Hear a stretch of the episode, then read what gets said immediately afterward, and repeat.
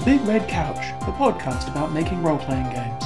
A group of GMs and players draw ideas from the mystery box and bring their game pitches to you. Hello, weary listener, and welcome to episode 152 of The Big Red Couch. Here in jolly old England, I am Craig, and on the other side of the world, It's Ben.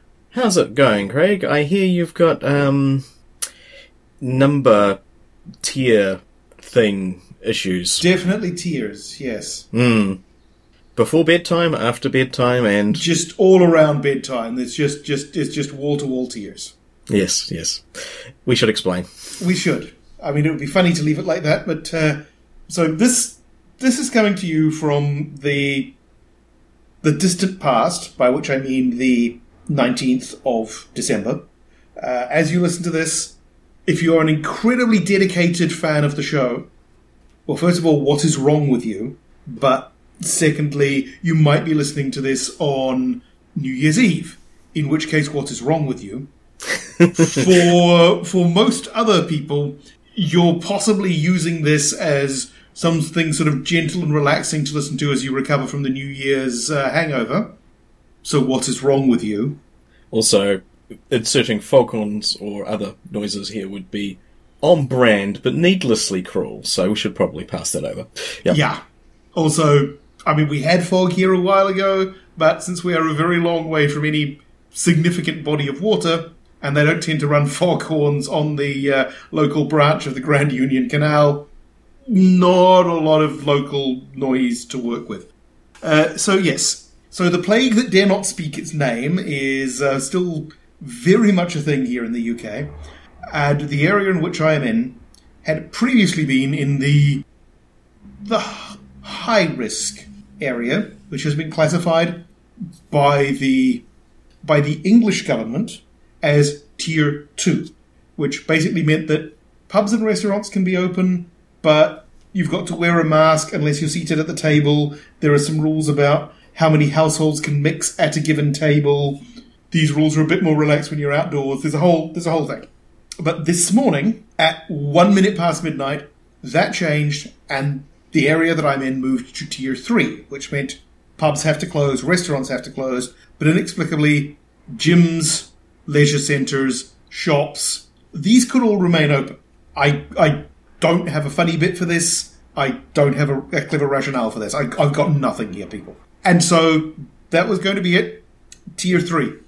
And then about four and three quarter hours ago, there was an announcement from the Prime Minister that um, a more communicable, though not as far as they know, any more deadly version of the virus that dare not speak its name uh, had been detected. It's apparently displacing the previous version, which goes to show that, hey, that Darwin stuff actually works. Go science. Hmm. And so we are now moving to the previously non existent tier 4 as of, well, basically midnight tonight. So tier 4 is, is very much a we must sit in our homes in the darkness, lit only by candles. We eat turnips, we repent of our sins, and we turn our faces away from the windows when the angels of death walk by.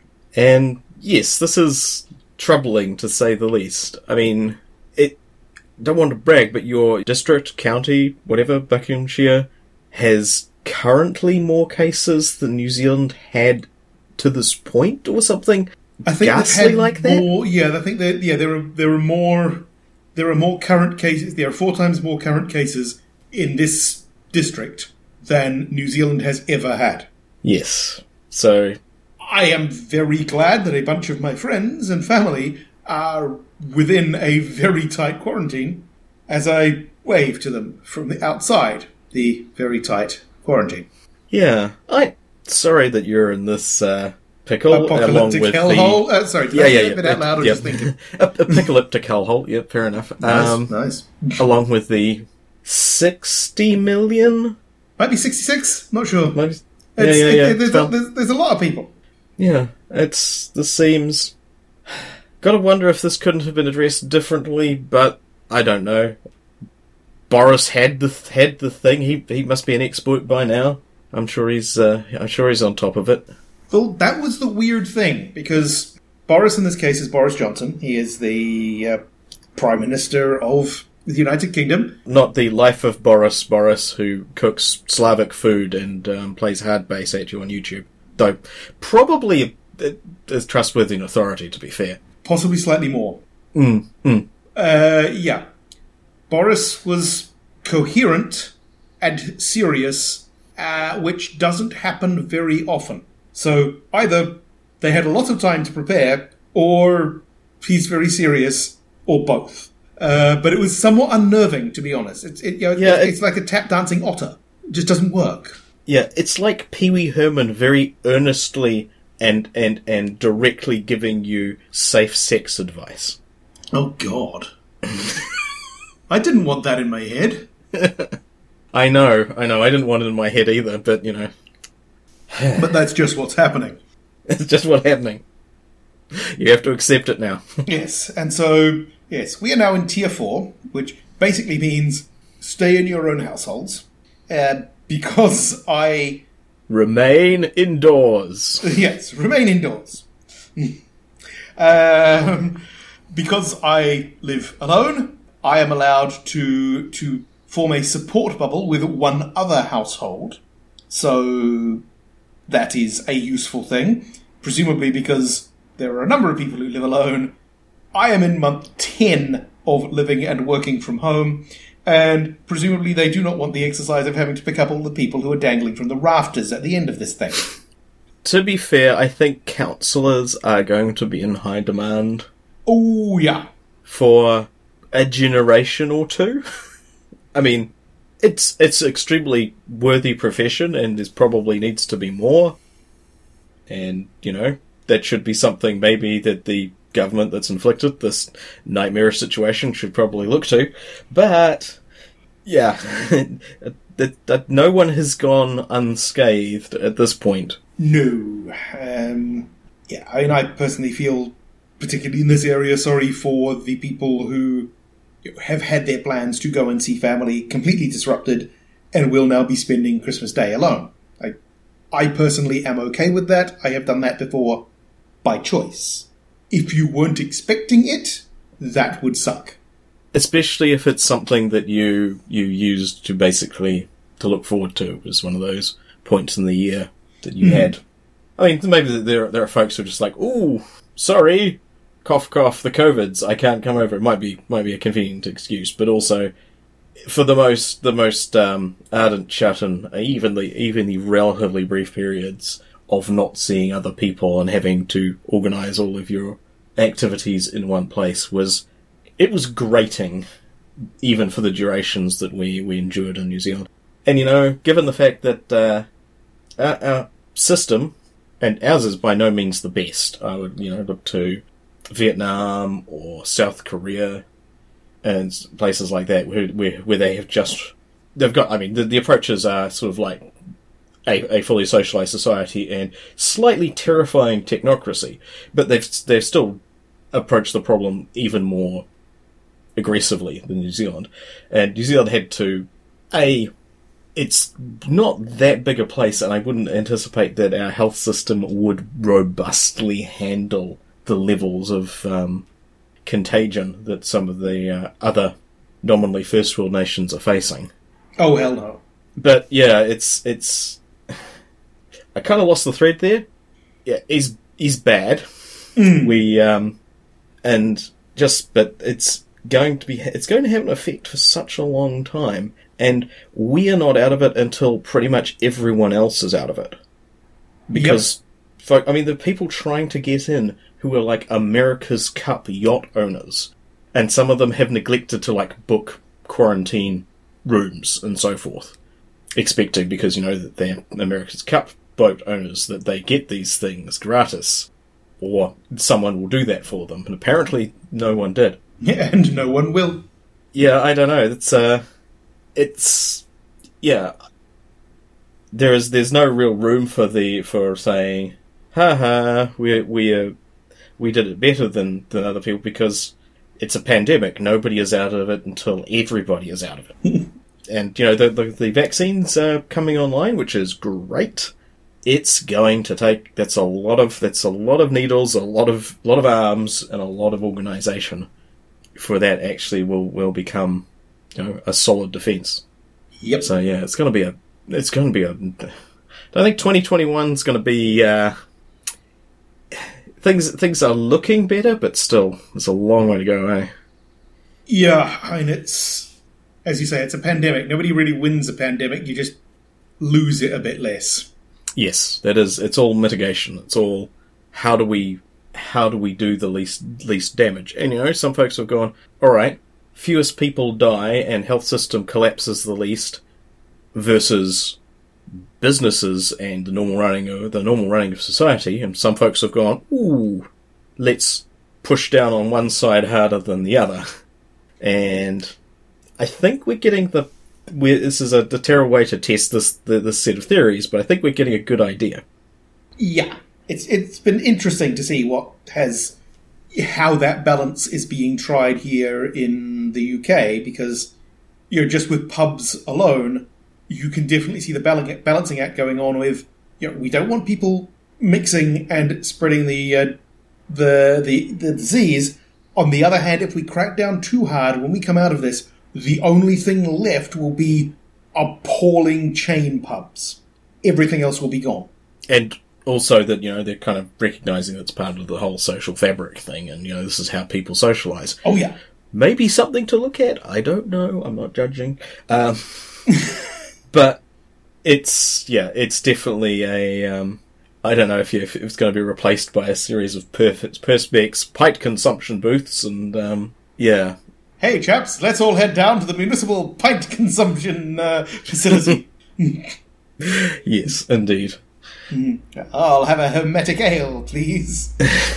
this is alarmingly plausible. By which I mean kind of funny. Yeah, all these things are, are, are alarmingly plausible. But they are indeed fantasy scenarios, but they're not the fantasy scenarios that we should be considering, and as the, uh, for the main thesis of this, um, rambling shambles of a show. So I think we should transfer smoothly into the topic of Big Red Couch, episode 152, which is. Floating Steel Reef. Also, we've probably been bumming people out for like 10 minutes or more, so. If if yeah, if that turns out to be a major bummer, just shift it to the end. uh, I don't know if that's a. I don't know if that'd be better as, as a, a, a trailing diatribe or what. But let's let's get into the meat of the show, shall we? All right. So, floating steel reef, which I think is one of your phrases. No, I'm fairly sure it was yours. Um, Oh. We were discuss- we, in fact, this we were discussing the covids and how the idea of slow travel could be containerized, which is getting more and more dystopian the more I think about it, and you know, another technocratic solution to a problem. So people are sealed up with all everything they need, um, and you know, with enough enough amenities to keep going, and are moved sa- uh, safely and sterilely across the ocean the time it takes them to quarantine.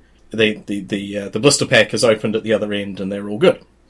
So um, that was it. It's actually pretty pretty darn creepy, and um, the idea that also that uh, while containerization has been a boon for modern commerce, you still have the problem of um, losing entire containers of rubber ducks or Garfield telephone parts and having them being washed out, uh, being being rinsed out to sea slowly over the course of decades, or Those are oddly specific. I knew about the Gar- I knew about the rubber ducks. Didn't know about the Garfield uh, telephone parts. Yeah, yeah, yeah. No, it's a, there's a beach in France where they just keep, Ah. kept turning up. There's a container wedge somewhere which is just slowly disgorging bits of good old 90s technology plastic Garfield phone sections. Is a thing. Okay. But yes, so that was and the, the notion that you know the the fact that there are also like containers just bobbing around in the ocean waiting for somebody to uh, make it just, with just enough buoyancy to have, have somebody um, make an unfortunate intersection with them. Okay. Hmm, that was you. That was me. Fair enough. I, I bow to your superior memory. Or skills at making shit up. Could have gone either way. It easily could have. Well, I've got an idea for this one, and I've got a sort of a, a a secondary thing that could have been an idea, but I couldn't figure out anything to do with it. Fair enough. How, how about you? I have an idea, and good friend of the pod, John Ria, posted one like 10 minutes before we started legitimately recording while we were getting things organised, which is uh, a new record, I think. So, well done, John. Well, if we if we'd recorded this morning, we would have missed it. Yeah. Well, yes, we, we, we had a we had a uh, we had a raid check my last night because I was feeling like death. So yeah, you know, your timing is um, suspiciously good, John. What have you been doing? Is some sort of microwave assassin beam involved? I don't know. I have noticed the smoke detectors at my place watching me suspiciously of late. I, I was referencing Havana syndrome, but um, yeah, I that, that, that's a don't good know thing. what that is, but it sounds interesting. Oh, it's it's fascinating. Um, it's either a uh, new Soviet microwave nausea beam or people being scared of the sounds of unfamiliar insects while, while they're uh, overseas and, and getting uh, horrible psychosomatic injuries. Huh. Yeah, no one's too sure. I look forward to finding some uh, references, probably on Wikipedia. Mm-hmm. Cool. So, would you like to kick off with your primary, robust, and well considered idea? Ah, for the record, I never said robust or well considered. Those are your words, not mine. I, I hope it's okay. So, floating steel reef. I kind of started with the floating container thing, but wanted to uh, wanted to scale it up a bit, and this kind of led me through various bits of research into so what actually is steel. I mean, Hmm. like I know what it is, but I, what is it? I know what the crafting recipe in most kind of construction games is. It's generally like iron and coal or iron and carbon of some sort. But yeah, Yep.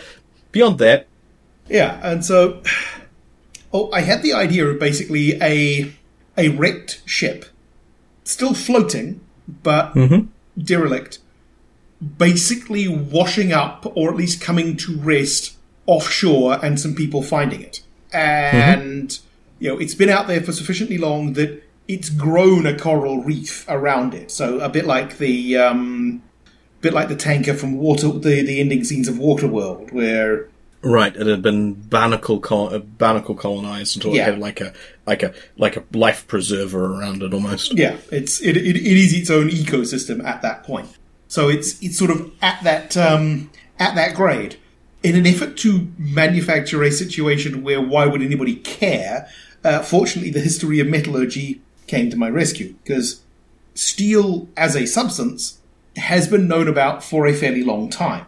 I mean, it's iron with a little bit of carbon in it, but not too much. because otherwise it becomes too brittle. Hmm. Well, look, iron's pretty brittle. I'm sure that I'm sure you'll you'll you'll follow soon.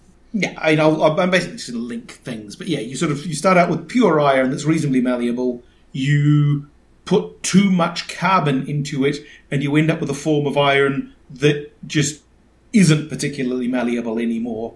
But it's it's gone out the other side of steel, so it's something like sort of one to two percent carbon. There's not much, but you know, people have been making steel for centuries, and I basically wanted I liked the idea of people being sort of you know, encountering a big dumb object, um, in this case a ship, recog- and knowing what steel is. Fortunately, that doesn't really, Right. yeah, you, you, haven't got that much of a problem uh, with that one. So The, the issue is, uh, are they facing it as like, oh yeah, we know what steel is. We've just never seen several thousand tons of it in one place before. exactly, Because you know you, you you're right. They've been making steel and Damascus steel and so forth and, and, and, and stuff for centuries, but they don't make it in vast quantities, and it's a very it's a very fine craft, uh, sort of a, craftsman's art to to make these objects. I, I'm just kind of imagining it. I'm imagining this as a, a, a scenario that is occurring. Yeah, it's set in our past, somewhere along the line, or a past somewhere along the line. You know, steel is a thing that people have heard of. They may even have seen. There may be somebody who knows how to make it and can get it right some of the time. Um, you know, the local, uh, the, the local sort of smith or or equivalent, but they've certainly never seen several thousand tons of it floating and covered with coral and barnacles. So it's it's like the Philadelphia experiment, but happened to like an, an oil tanker or something, or Yeah. container ship. Yeah. And now there's this bunch of people who suddenly have, well, this gold mine floated onto the beach. How do we deal with that? pretty much and where i yeah this is where in my standard uh, standard way i couldn't i couldn't 100% decide where to go with it. But my thinking was you know, this shouldn't just be a game where you say here you go have multiple generations worth of a incredibly precious resource. It's all yours.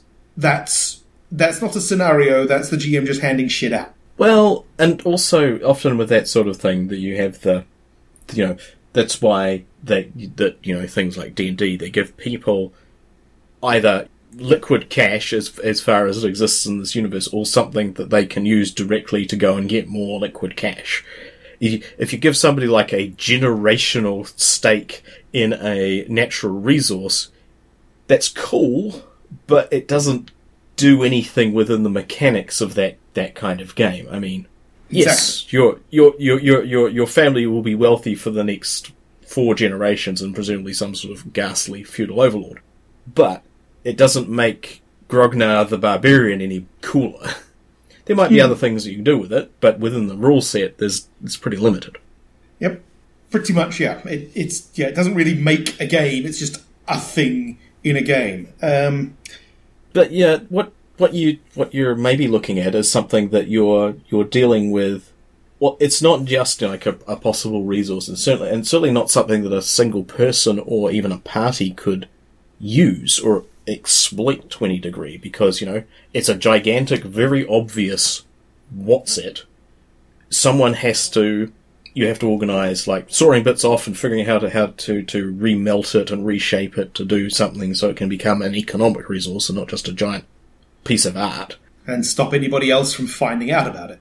Oh yeah, and, or if they do find out about it, making sure that you you you've turned enough of that art into spears to make them think twice. Hmm. So, So there's a there's a big social like question there. Not oh oh I have now got I have I have a um a plus six sort of smiting. I have it's like mm, it's a bit it's a bit more complicated than that. indeed, oh, it's sort of so yeah. Basically, thinking about okay, that's that's the situation I want. How do I make use of it? Went and looked up the the, the classic expedition to the Barrier Peaks module, which what what is what is a suitable time for spoilers on a very very old module? Like Now. it's decades in Right now, immediately. Cool. Okay. So it's basically Dungeons and Dragons uh, adventure in a crash spaceship. Looked at that, thought, um, I, I've never thought the idea of playing a game where you are pretending not to understand the shit you're looking at, and the GM is desperately trying not to describe a wrecked cargo ship as being. It doesn't sound that fun to me, and I'm really not keen on the whole thing of okay, so the ship is inexplicably still working, and Oh, these yeah, guys who don't understand um, you know, the- Anything beyond levers and pumps and Yeah. so forth. can, can can make it work. Then you get right there to cavemen flying um, jump jets. Just no. so, in order to make use of the thing, I had a couple of options. That, and again, it kind of depends on how you want to go with it. Um, I think you could have a lot of fun if you went sort of full on, full on mystical. That this ship has washed up. You know, whatever whatever it is. Clearly, it's yeah, clearly it's been projected back in time or it's come from somewhere or whatever. It, does, it doesn't really matter that much. You can have. Yeah, I'm kind of liking the, the idea of effectively the ghosts of the crew start to affect things. And so, very much what the party is doing is trying to put these ghosts to rest, which means they kind of have to figure out what went on here. So you've So System Shock ish? never Or System played Shock it? 2's yeah. System Shock 2 you have you've got a cyborg with some level of psychic perception so that they keep seeing these projections of the perished crew Huh. Which are fundamentally ghosts, though they are literal just replays of, of events that happened, so they, to fill in a bit of the story. if having those to actually have agency and and um, maybe are trying to guide. Yeah, whatever. I mean, whatever happened to them, I you know, it, there's there's lots of different possibilities. That they're somehow trapped here until the ship is, has been broken up, or um, there is a particular thing that, that that we're trying to do. I don't know if they were launched through space and time by the power of Keynesian economics or what. and it depends on when they were launched from. I mean, if you want to go with rather than nautical ship, you go with spaceship. Um, Then Yep. you know you you can go with the ghosts, or you can go with well, actually no. This is the the the the, the medical nanotech and stored personality is attempting Yep. to attempting to communicate. You've got options there. Yeah, you might be dealing with a- aluminium rather than steel or some sort of wacky future polymer, but yeah, hmm. I, I quite, I, I am quite enamored of the idea that it is just shit tons of something that the folks do understand just in a really inconvenient shape. That is the challenge. It's like, they look at it, it's like, that's definitely a boat. It is bigger than anything we've ever seen and made out of stuff that we can normally get, like, you know, you might, there might, you might have seen like a hundred swords made of this material and there's enough, there's enough in like a square meter of deck plating to, um, Yeah, to do, to do that. equivalent. Yeah, so it's like, hmm, we need to, we need to scale up our understanding. Well, the, the the the other version of it, mm, the other version of the idea was less the um, less the resource and the wrecked ship thing, and more. I can think of a number of comics and sort of media media properties in the in the superhero line that have the whole thing of either alien you know, alien explorer passes on powers to um, to plucky humans alien, you know, die, you know, die, dying uh, alien superhero passes on superpowers, um, or the slightly somewhat less common, though it still crops up it crops up a bit. Super advanced alien spaceship has no crew and is looking for a crew. And sort of every time I've uh, I've run into that trope, it's always yeah, the, the, the, the superpowers or the alien whatever is is more advanced than humanity, but not advanced beyond their ability to understand shit. Yep. So it would be kind of fun to do one where actually it is. Like this thing turns up. I mean, you could go Middle Ages, you could go Iron Age. Uh, yeah, have some real fun with it. So you've got either ship selects these people as the as, as its crew, or grants them uh, grants them superpowers. And it's like, okay, what does an actual Iron Age superheroes game look like? Wow. Yeah, that would be interesting. I don't, I don't rightly know. Yeah, I, I, I don't either. I because you know you've got to assume that it's a, you know if you've got superheroes, then presumably there are some supervillains somewhere. Presumably they know actually they actually know how to work all of that alien shit. Whereas to you guys, it's a bunch of blinky lights. Ooh, pretty. Well, maybe maybe that's the the, the difference is that the uh, heroic but naive types got the tutorial, so they can use the stuff pretty well. The other folks are figuring stuff out from from base principles and a more extensive uh, knowledge store. So that, but they so they are applying the technology in a medieval mindset rather than say have just been sort of blessed with power armor that flies. So they can, so they, so the, the, the good guys are just sort of like, oh, all of our ideals have been actualized and we can do all these amazing things, while the other people are going, well, if we do this and press this button, we turn, uh, turn a person into soup. Do we need more soup? or less people? Yeah, that seems useful. Uh, yeah. Yeah. So that could be the. I mean, it doesn't even have to be like a, a, a moral.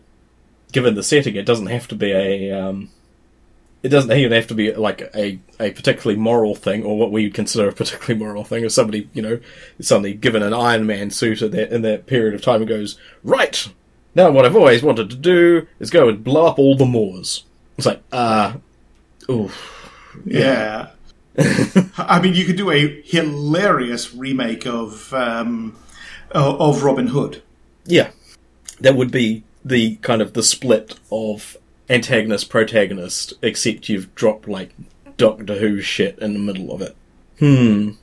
And so that's that. That's where I got to with that one. I Okay. I tried to think of a way of having a game where you end up with sort of Iron Age or well, in any age, whatever people and the high tech crew as player characters, but I couldn't. I couldn't figure out a way of doing it that kind of gave everybody something to do. And I, I feel like in a role playing game, everybody needs a thing to do. You are absolutely correct. That is that is a that is one of like the fundamental truth of. I mean, there are there's some folks who who are quite content to sit and and wallflower, and in some games, I confess, I've been the wallflower, but they sh- it should always be an option. It was also sh- there should always be a ability to contribute. Hmm. Nobody, yeah, nobody wants to be the, Sigourney Weaver's character out of uh, Galaxy Quest, whose only job was to listen to what the computer said and report it, and vice versa. Nobody wants to be that guy. Uh, so anyway, yes, that was that was the idea. M- my notes would my my notes would be that I really like the idea of effectively giving a community a gigantic problem slash opportunity that is is literally a pile of about ten uh, like a hundred thousand two edged swords. Effectively, it's I, I, I don't know if I would extend it to you know having the crew there or something or something like that.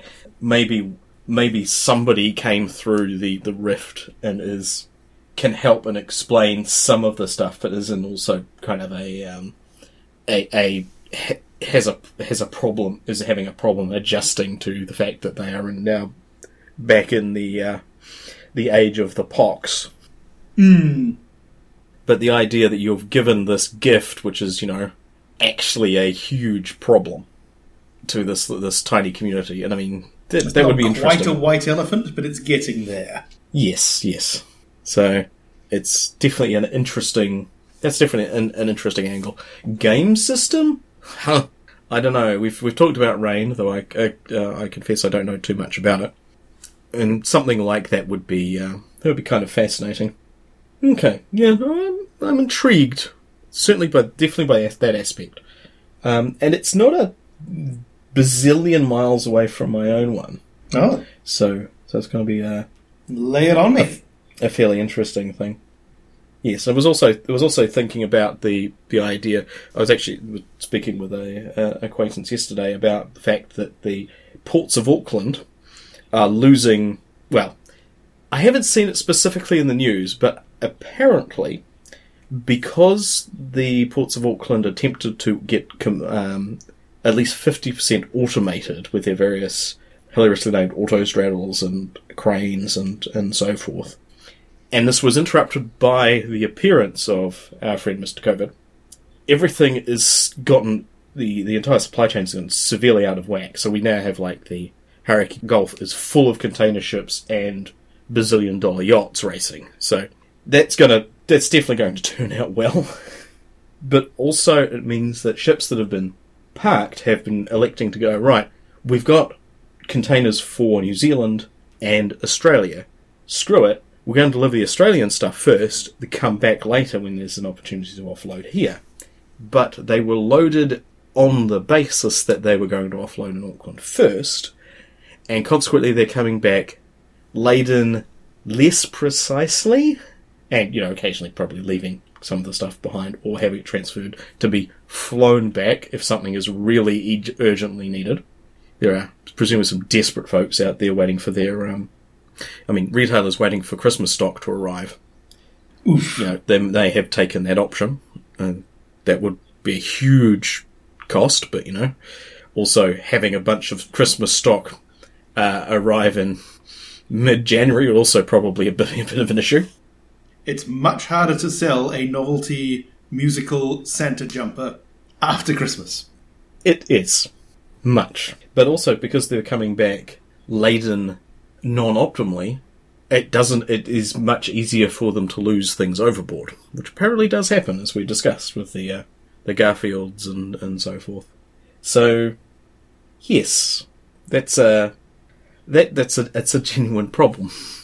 I I I quite like the idea of trying to do a yacht race as ridiculous as the America's Cup, with the added complication that there are submerged containers just kind of floating around the course.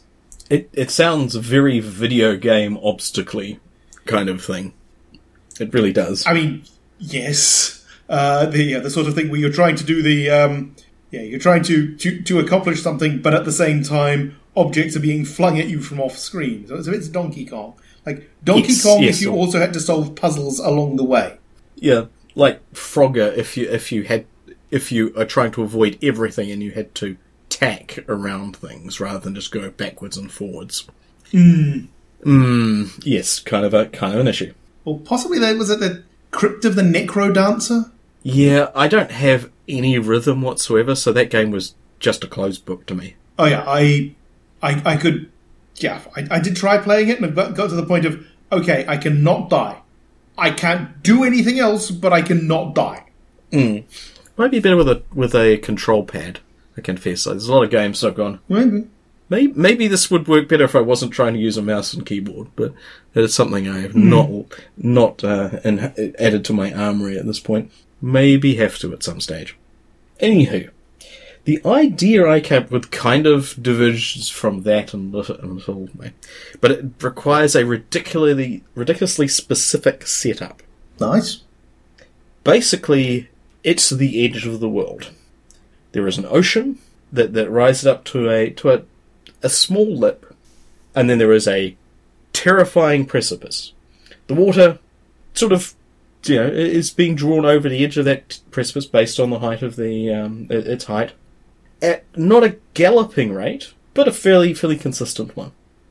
It tumbles down, and either just from being disassembling itself in the air currents or hitting something terrible, terrifying below, it ends up billowing back up as clouds, and presumably refilling the basin of whatever the hell flat ocean world dish that we're dealing with. So the world's biggest infinity pool. Pretty much. Actually, that's absolutely, absolutely was. Uh, however, I attempt to explain nothing else because that's kind of part of the, the gag. Okay. Along the edge of this, there is effectively a community organism, which are these little floating, floating communities anchored slightly in from uh, slightly in from the, the lip of the dish, um, and connected side by side like a big a big sort of necklace, a string going along the, the, the edge of this thing, and they subsist on objects that drift along with this this fairly fairly gentle current towards the edge of the world. And if they weren't there, they would presumably crash into it and drop off or something. But most of the the among this community, there is there is a specialised role of of the breakers who go out and prepare salvage and, and so forth. And ultimately, you know, they're basically trying to to and there's all sorts of weird weird and unusual things that come floating towards their uh, their little communities. And they don't have a clear idea of what is actually out there the the current is strong enough, and you know the entire the, the system means that striking out into the middle of this this ocean doesn't seem it doesn't seem to be a good idea. And culturally, it's not exactly a concept that they have. Everything works pretty well at the moment, and they're all good with it. This is until point when they start seeing some smoke on the horizon, and I can't decide if the horizon is completely flat or you're actually like looking over the curve of a the curve of a world or whatever is going on. But you know, you'd figure that out. And there is slowly creeping into view or coming or, or, or you know coming through the um, the optical distortion that's created by all bodies of water on patently flat planets. Um, if you believe some people, doesn't doesn't matter what the temperature the temperature of the air is or anything like that. Optical distortion happens just immediately above water. It's all good. Weird. Yes, uncanny. But only liquid water. Only liquid water. True, ice doesn't do this. Um, anywho, this there's something there's something starts to, to, to slowly resolve into view. However, however the optics works in your world, and it becomes very clear that this thing is gigantic and approaching slower than it ought, pr- in- indicating that it is under power But not under enough power. not to enough power to current. stop it from for, stop it from sl- uh, slowly coming towards the thing, and there is a very real possibility that it would a wipe out a number of communities all by itself, and also it could damage the edge, which is currently keeping the water in at a nice, you know, acceptable kind of rate. Certainly one that they've used they're, they're, they've used to and they've coped with. Oh my god, this is a climate change analogy. I didn't even realise. Shit. You had to go and make it all political. I Apparently. did. I wasn't trying. It just happened. I'm I'm thinking of like a, a, a like a World War One battleship, but scaled up like ten times. Just Oh, fucking enormous. so the size of an aircraft carrier. Yeah, yeah. Except more less flat on the top, more stacky. I think. Yep. Yeah, yeah. So this thing is like a utterly ludicrous, but age of maybe not age of coal, but you know, a real grim, boxy looking metallic kind of thing, and it is clearly slowly, slowly kind of appro- it, uh, approaching the edge, and it's clearly big enough that if it continues on its current path, it might it will, it will definitely like just take out a bunch of the um the community, So that very least got to get out of the way, and it could also damage the entire thing, or maybe they're invading, or what's going on. So that there there is a they assemble, you know, it's further out than they normally like to travel. They assemble a team of the you know most elite breakers, who are naturally the party, to go and figure out what's going on. And that is as much as I've got, but I'm kind of intrigued to take that further. Hmm. I guess probably one of the big questions is assuming there are people on board that thing, Assuming. are they yeah, are they people like them or are they a completely different species? Well, are they different enough that they have common values? It doesn't. Hmm. Biology at this point doesn't come into it. That's quite fun. and that's that's It could be a- like, yeah, it could be like the the WALL-E giant. Let's go to the stars while the Earth is is cleaned up kind of thing, and the people on it just have no idea what's going on, completely oblivious to it. Or it could just be derelict and completely abandoned, and just slowly running out of the uh, of the ability to keep itself from toppling over the edge, and presumably taking these folks, uh, a bunch of these folks, with it. interesting. I like the idea that it is not conscious. Is this isn't a conscious decision. This is this is a failure of design and systems to account for some eventual th- threat, so or some eventual fail, failure state. So that they're this thing is just trying to do what it can, but it's not set up to handle the fact that you know one of the you know some of the engines are out, or and it's just just basically trying to delay things as long as possible without changing things drastically. And the idea that this wacky community strung out across the edge basically might have been set up deliberately to like keep the edge of the giant infinity pool from clogging up. They're effectively one of those little pool cleaning robots, but it's in a sort of organic both term both both meanings of the word. It's it's like the same. It's, it's, it's part of that idea was the fact that you know a coral reef is um, coral is a community organism. It it it's one living thing, and it's also many living things. Kind of the idea. So so the idea of these sort of th- two things running running sort of coming together, as it were, kind of um, intrigued me. It's and I, I had already been wondering it, but that, that one that sort of very much cemented it further. The idea that this yeah, the, this enormous thing is part of a system that does something else towards the interior that has gone astray and broken down to some degree. There's kind of an implication there because like if you found you know the world's giant like the world's biggest infinity pool and occasionally rubbish written over it the, uh, it would be an odd cir- circumstances where you go yes we will tether ourselves just inside the edge and collect everyone's garbage. That is not the first thing you think of unless there are other factors involved. You could yeah, you could have a lot of fun with it as a yeah, as a the the world you know changes and also you change the world sort of story. And it's a it's a classic of generationship and um, sort of lost colony type of stories. The Mm. the plucky whatever who discovers that the world is is not quite as they believed it to be. Mm, or the, the, the external oppressor or something like the the tripods series. Like the people have gotten used to this this this regime, and they and it takes a couple of plucky youngsters. Yes, I I, I was actually surprised myself by kind of being a uh, looming. Is this one of those things where, like a, a, a the cultural zeitgeist establishes that these are the things that are in people's minds, so they just happen to come out in the stories they tell.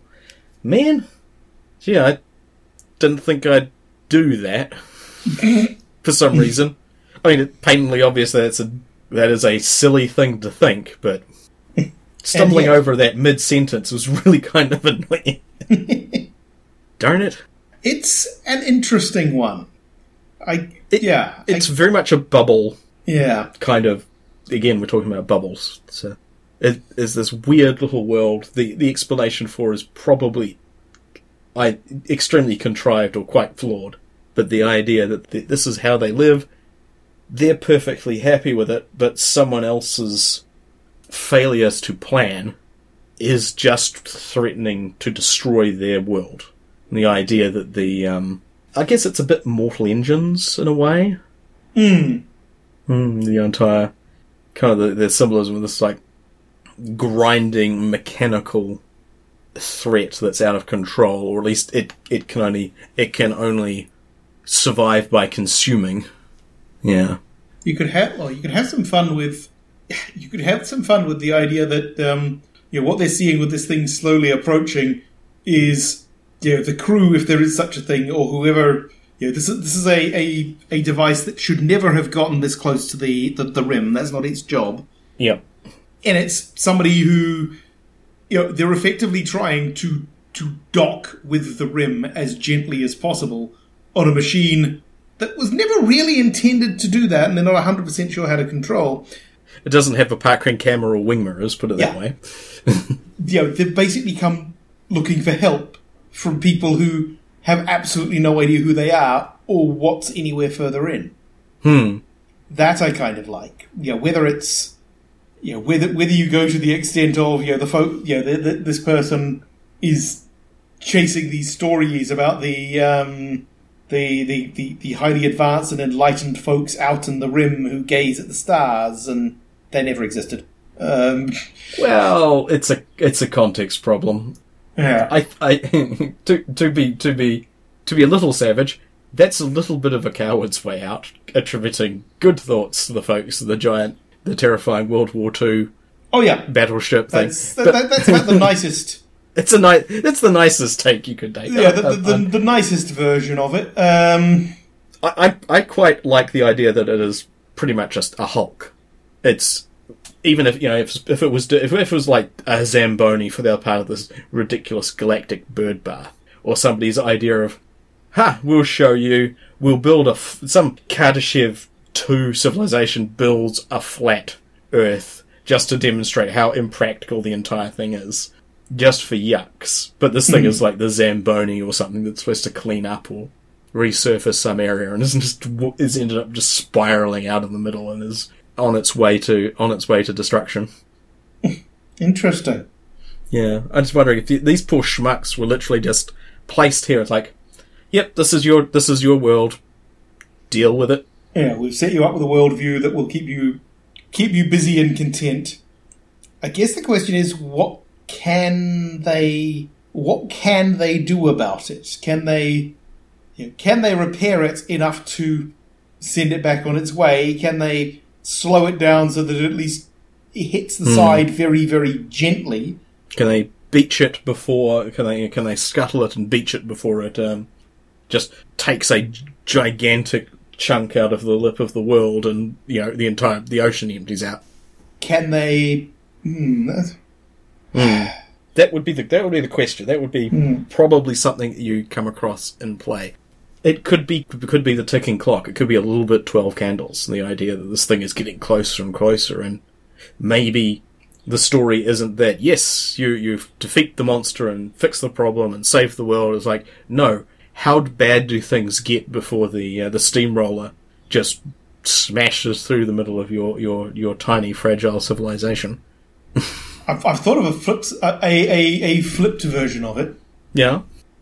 What if this thing, yeah, somebody further towards the center, has a much better idea of how the entire world works? Hmm. They have built this thing as a colossal ram. The idea being that it was supposed to go charging towards the rim. It was supposed to punch a hole in the rim and drain the ocean. Something's gone wrong, or possibly somebody who thought this was a bad idea managed to do something about it, so it's now effectively facing the wrong way. But you know, the intent of that thing was to break shit. Maybe, and maybe there is sort of like they've realized some somebody has realized that you know we'll be wi- wiping out this this this precious precious unique culture, or no, this was a terrible idea to start with. Please, let's see if we can throw this thing into reverse. But that would be you would be dropping the, the PCs, you know, if, if they, they do their nautical scallywag thing and as as as you know they might find themselves climbing up the side of the boat, this this gigantic vessel into a huge political shit fight, um, or you know, a politically driven shit fight of one of one degree or another. There is a there is a Bruce Sterling short story that I'll put in a link to, but I cannot 100% remember. I I can't 100% remember the name, and I'm damn sure I can't pronounce it. Fair enough. But it had, yeah, it's it's a, it's a very cyberpunky sort of thing. But it basically has a couple of people trying to investigate where some really weird consumer goods were coming from. Huh. And what they find in this effectively under, massive underground silo is three simulated, I think, stone spaceships with, from the evidence of it, crews aboard who at least were supposed to think that they were on a generation ship. Ah, right. And there's like one of yeah one of the ships something had gone wrong and everybody is dead. There's another one of them that's basically they've hundred percent bought into it. It's this weird little um, slice of of I think rural Japan, and on the third ship they've figured it out, and so they're just involved in this constant battle with the very strange sort of evolving repair robots that exist outside the ship, where they're constantly trying to break out, and the bots are constantly trying to patch the holes to keep them in. Interesting. So I'm kind of wondering, yeah, as far as the uh, this is me just sort of spinning off on the somebody deliberately trying to break a hole in the edge of the world.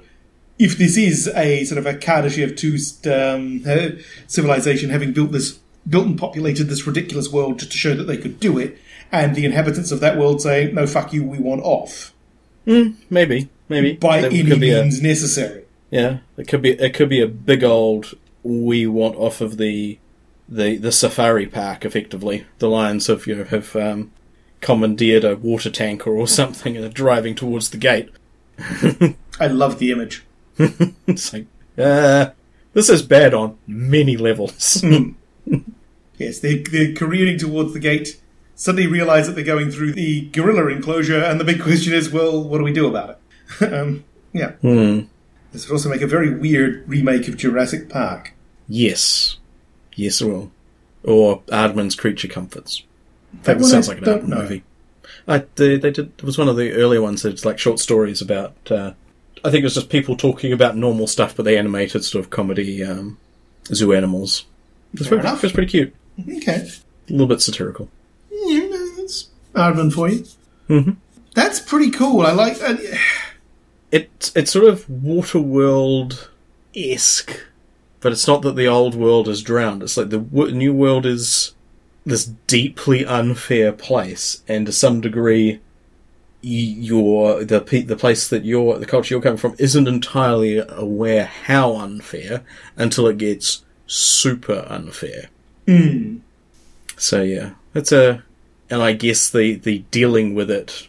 I don't know how. Yeah, if going from this sort of allegorical point where there's like dealing with it as well.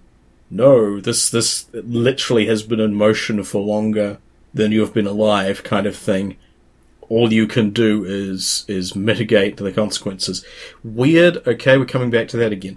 Um, So yeah, um, it's a you may not be able to stop it. Can you figure out how to turn it?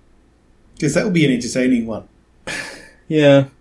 Just from a kind of well, just from a kind of a humorous end to it. If you've got this thing that's going to completely annihilate the wall, they can't figure Hmm. out how to stop it, but they can't figure out how to turn it so that now it's just on a gentle curve paralleling the rim forever.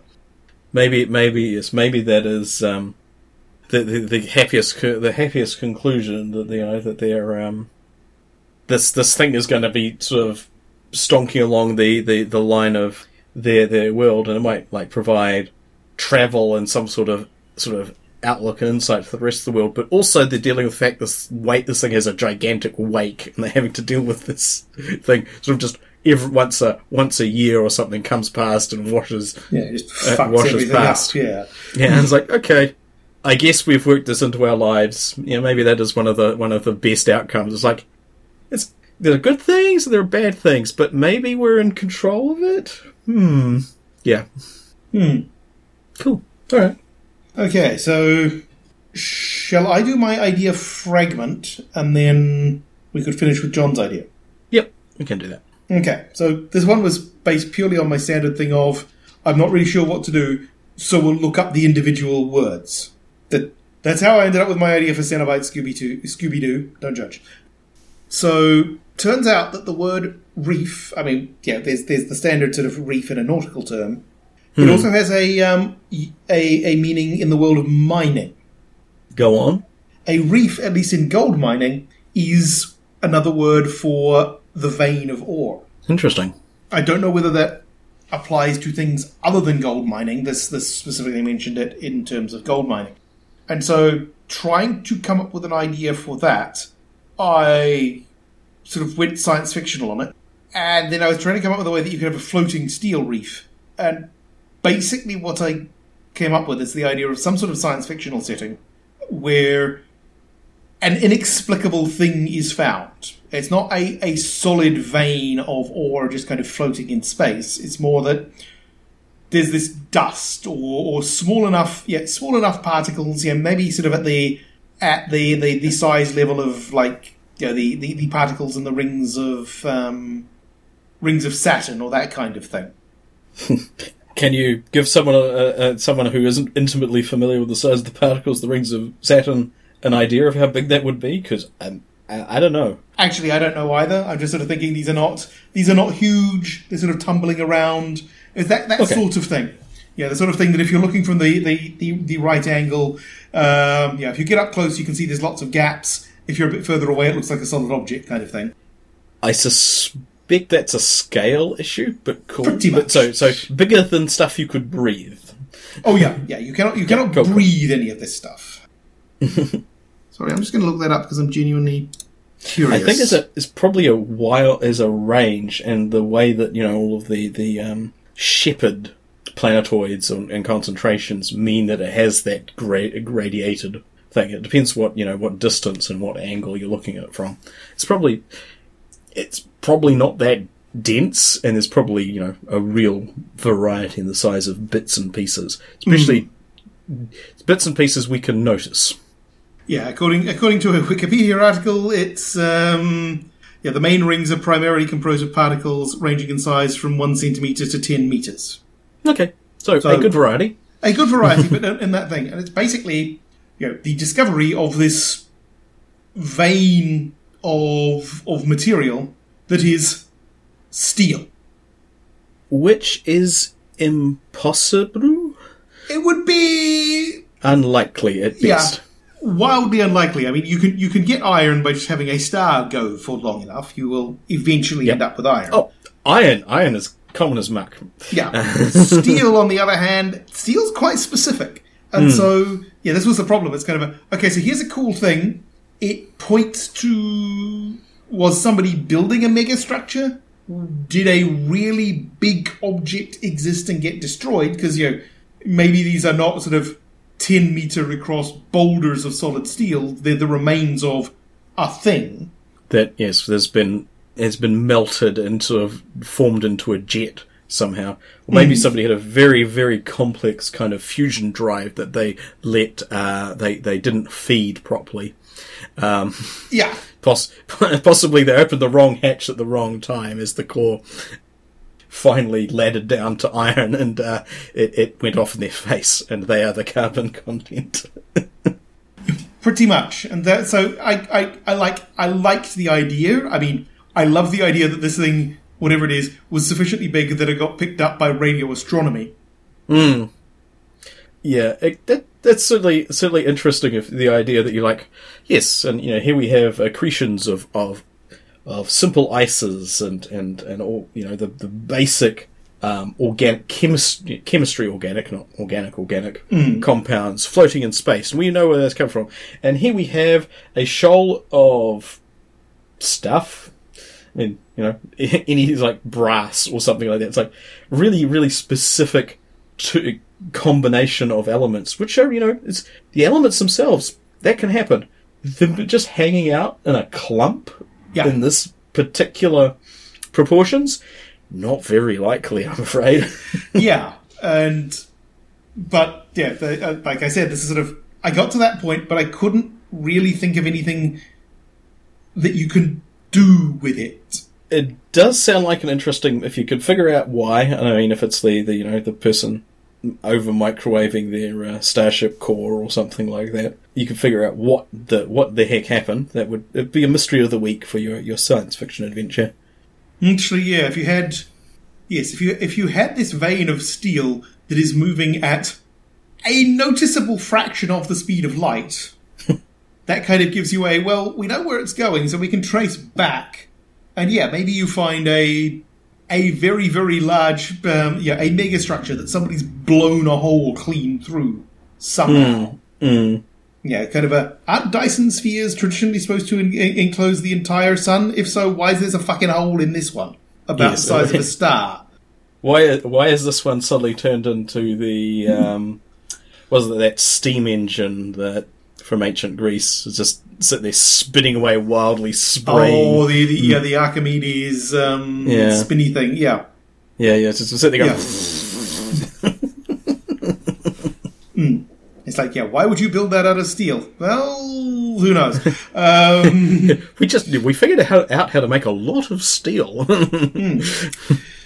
Uh, yeah, sort of a couldn't really come up with. That, actually, that would be quite entertaining if you, you they, they sort of find it and realize that there is this enormous double spiral of this stuff because it's hmm. like you describe. It's because I know there are stars that are doing this, but like, yeah, it's plasma and gamma radiation. yeah, pla- plasma. But yeah, if you had sort of yeah, something has gone horribly, horribly wrong with a a, a Dyson sphere somewhere, and you've got it's basically wobbling on its axis, which shouldn't happen, and it's just spraying this bizarre spiral of Turned into the world's worst, well, the universe's worst lawn sprinkler. yeah, that Dyson sphere is supposed to be, you know, spherical.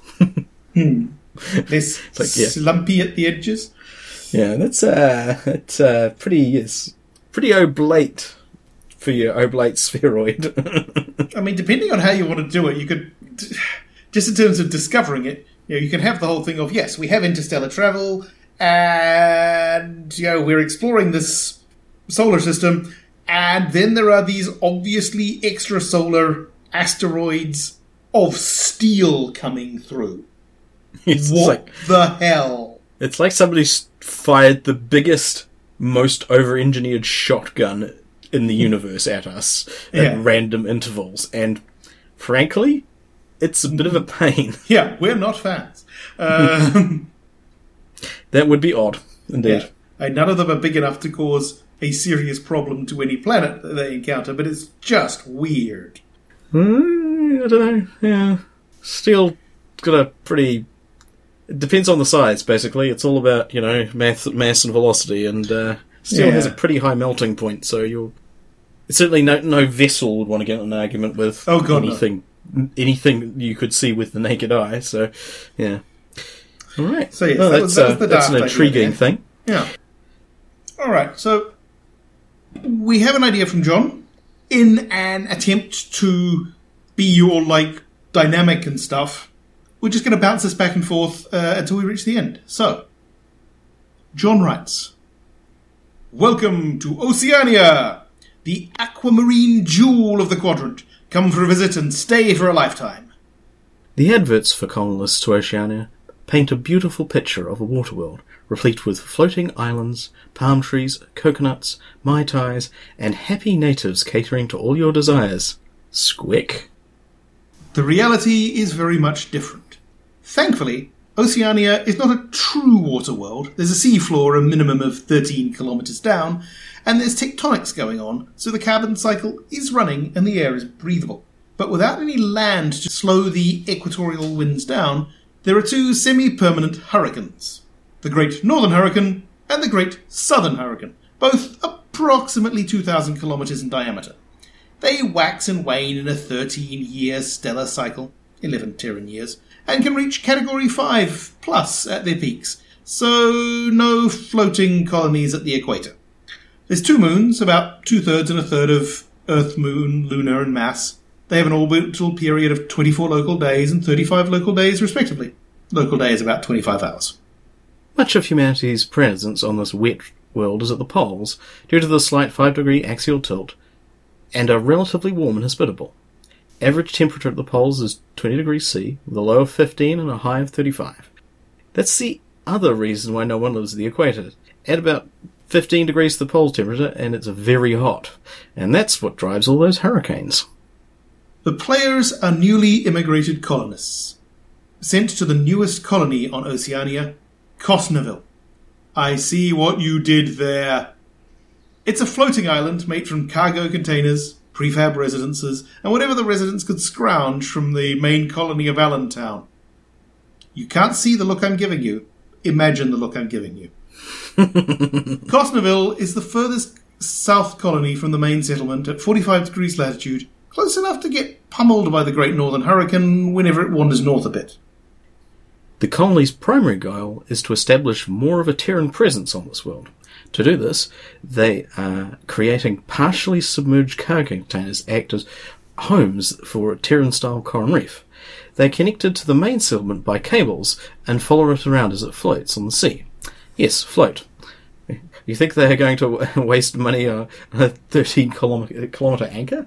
The, the colony can move of its own accord, either by by electrically powered water or by sail. I'm not sure what a water is.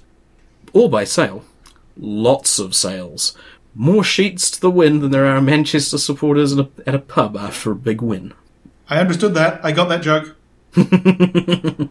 However, this world is not without its own life forms, and the friendly natives live only at Allentown. Out here in the wilds of the sea, the Glompipi, an approximation of their vocalizations, are quite territorial and will attack or sabotage the settlement and its gear. And you know, they have a point. I think it might be Glom PPI. But there's a lot of eyes in it, so. There are. Hmm. Indeed, and our, and our, our crude um, Earth vocal cords are uh, not, not suited to their beautiful language. I'm getting a very, a very um, Sparks Nevada, Croach the Tracker vibe from that. Nanotech. Nanotech. tech. Sorry, please. So, this is a campaign setting with the players building a colony on a not very hospitable world, dealing with the locals and the bureaucracy of the main colony, trying to achieve goals set by said bureaucracy, which keep increasing with every milestone met. So, what do you think, sirs? That's pretty cool. I mean, that last one is very much every sales job ever, as I understand it. Sort of the reward Oh. for doing a good job is a harder job. yes, well, yes, that's uh, that is uh, just sound like there's a bit of a bit of a capitalism happening um, and a bit of a colonialism occurring on this thing. So, you know, starting to sympathise with the locals and uh, going a Uh, bit uh, Bit the native. mariner. Yep. Yeah. I, I'm going to mention the game Blue Planet Mm-hmm. because that is very much colonization of a water world. That's quite fun. I like that. Also ridiculously complete and well thought out and shaming us. Yeah. The shame, the shame. Yeah, the usual Have thing that we've, we've, we've come to dread. I expect from John. no, let's go with the original dread. Um, and I do like the Waterworld vibe because, come on, Waterworld was awesome. Is that an autocorrect or am I misreading water wateriest? is that a, a piece of technology that I'm unfamiliar with? It considering that it happens on the sea, I'm not surprised. I I shun the ocean and all its terrors. I, I don't know. It's not a word I recognise, but um, it, it, it, could be an autocorrect or a typo, or it could be just something I don't know about. Because there are lots of those things. Uh, there there are many many things I don't know about. Yeah, we're, we're both googling it now, aren't we? We are. Yeah, I mean, from context, it's basically, hey, it's a motor. I would assume so, because yeah, Google thinks seems to think here that it is it is the grammatical equiv- equivalent of quenchiest. so uh, there, somebody made Saka's cactus drink. They have a fascinating thing about making bizarre cocktails on the internet. I'll see if I can. I'll see if I can find it. But yes, apparently the thing they made was made out of cactus. One of the few ones that will not immediately make you go blind and insane. Or poop yourself inside out. Yeah, yeah. uh, and it is apparently the the thing what they came up with was reasonably quenchy. So, Nice. but yes, that's uh, uh, yes, call it Cosnerville. Why not? I I am liking the fact that the whole inequity, inequality, whatever, is baked right in there.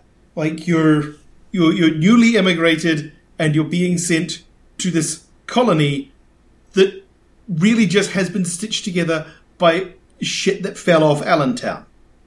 and yeah, the the fact that yes, with the the the friendly natives was definitely in um, in quotes. So, and it's very very clear that the place is inhabited. It's got its own ecosystem, and you are here just cluttering up the place. Probably because you have you've got you've been lured into this by some false advertising. It's very much the New Zealand experience. There is a uh, completely satirical documentary about the uh, well, it's a citizen's handbook. There's several um, sections about what happened when the, the first colonists arrived, when they were promised a house and some land. It was like this this this gentleman in a suit going, "Oh, the giant took it. What? There are giants? Yes, I'm a great friend of his. What? Why did he take my house? Who knows? Okay. yes, it's it is it is very it is quite instructive and also quite taking the piss. It is from the uh, the the same Robbie, the same gentleman who did White Man Behind a Desk. Oh, him. Right. Okay. So yeah, it's uh, it's somebody you are so someone is paying you not enough to put yourself in harm's way and do all the dirty work of getting filthy, filthy human footprints all over this uh, this very warm, moist, uh, hydrologically active planet. And I keep finding myself wondering because I mean it's a nautical setting. The idea of there being pirates who are lurking in or possibly under the hurricane. they would be a they would be a very special breed, but yes, I can definitely see it. Considering they, they live they live in a, a effectively they live in the hot wash cycle of a washing machine. They're going to be a staunch bunch. Hmm. Yes, well, I said it was a category five plus. So there is a there is a, a there's a likelihood that the planet has a fine ice ring from the spots where the uh, hurricanes are um, ejecting Ooh, nice. ejecting material. Hopefully not too much, but this sounds like it's got uh, some some significant oceans. Yeah, I'm not sure if that will probably raise the albedo of the planet and slowly slowly counteract the entire process. But um, yeah, that's uh that is not a those are impressive sounding storms. They would be yes the equivalent of the um the great hexagonal storm on Saturn or the uh, the the red spot of Jupiter. I guess the question is what what sort of welcome do the the characters get? Because is this you know is this a case of some people who are going to be getting off the shuttle to a town that needs more people and is you know is is glad to to see them even if they are um, not you know, even if these people are not particularly glad to see where they've ended up is this a case where you know, you go with the somewhat more autocratic and bastard like um, planetary government who simply decided, hmm, we've got some colonists coming in, let's allocate them to Cosneville. Cosneville doesn't have any room for them, they don't have any use for them, but they're stuck with them. It depends, yes, it depends how beneficent the uh, organisation is, but since they're colonising a planet without the locals' uh, consent or cooperation, I am going to make some assumptions on that part. It's It- also Does paint a picture. the old days, they kind of had the excuse that the communication wasn't great. They could, of course, tried harder. If you're travelling between between stars, you don't. You you kind of do, but also you don't. Yeah, you don't really get to make that excuse and have it have it plausible. You know, Hmm. Is it a case that they have been sold a, a bunch of snake oil um, by the residents of by, by the, the, the town council of Cosneville? Is this Maybe. potentially a game about a bunch of new people uh, arriving and decided, you know what, fuck it, let's just dis- depose the um, the guy running this because we're stuck here. It's their fault. Uh, so at the very least, we can do is make their lives difficult. Indeed. Well, it, yeah, make everyone's lives better by like making this one guy's life much less comfortable. Yeah. Yes. Give him a fighting chance. He might untie those bricks from his feet before he hits the bottom. Eh, merely um, reallocating the, uh, the the the wealth would probably be suitable, but they may feel it's equivalent. Yeah. Yeah, we, so yeah, yes, we attached sounds. him to a parachute and shoved him into the hurricane. No idea where he ended up. he gave it, it got the same chance everyone else did. yeah, yeah, that's cool. Mm, Yeah. I like that. It does kind of make me want to go and rewatch Waterworld. It, yeah, I, I got a feeling it's not as. I- I've still got strong memories of that film, which is impressive. It it was a silly, silly film, and probably spent too much money on it, and and the like. But it's still quite memorable. I mean, even just the opening sting where the Universal logo resolves to the, the like the, the accurate the geographically accurate planet, and then all of the uh, the land is, is submerged. Some, some really good touches. I mean, less urine drinking possibly could have been taken place, but you know, everyone has their thing that they write into their contracts. So Apparently, urine drinking was one of them. I like I liked the boat, the um, the the Mariner's um, trimaran. I think it was a cool boat. Yep. And it was all mechanically feasible. So- so how people survived was a bit bit questionable, but you know, you know, it's what people do. That yeah, I'm not a hundred on whether this is very much your sort of your open um, open world thing. You know, sort of you you clamber out of the drop capsule because yeah, maybe maybe things are done to the that level of dickishness that it's like okay, we're sending you to your new home in the fabulous place of Costnerville. Oh, you'll love it. It's beautiful. Shove them into the drop capsule, send them on their way, and know that they have absolutely no way of getting back up. yeah. Hmm. It's a bit it's a bit terrifying. All right. Well, thank you, John. That was excellent, and I guess that is all we have time for. Where I'm going to be editing this one for weeks. we have a good old we have a good old ramble.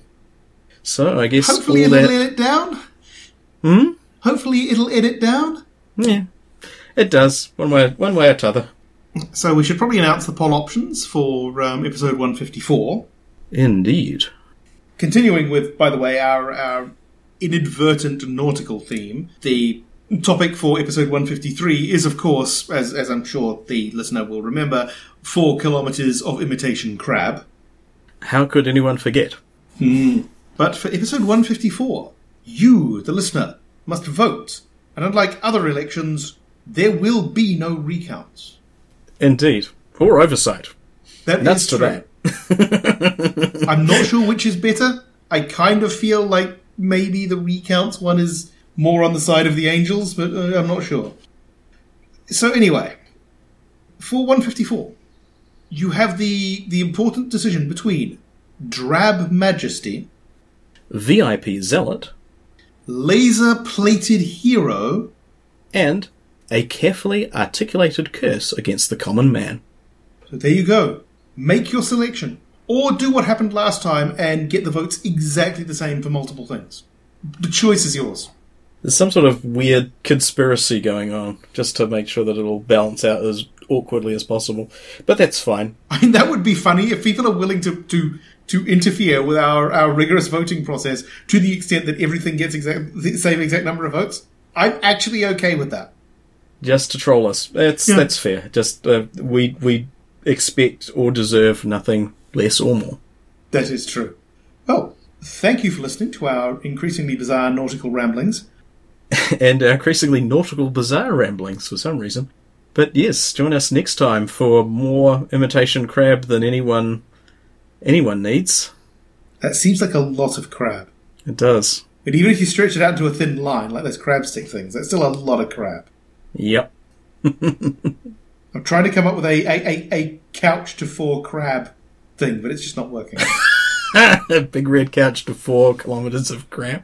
No, it really just doesn't work. Sounds like a really weird chess move. And on that terrifying uh, note, thank you for listening, everybody. Uh, hope you've had a fantastic new year. Uh, and stay safe out there. Indeed. Take care, everybody, and we'll see you next time. Bye. Want to hear more of our shenanigans? Then go to hoarde.net and click on the button that looks like a couch. The Big Red Couch is released under Attribution, Non-Commercial, Share Alike 3.0 Unported from CreativeCommons.org. All music on the show comes from the album Universal Fluff Theory by Krakatoa. Visit them at krakatoa.com or follow the link from our page. See you next time!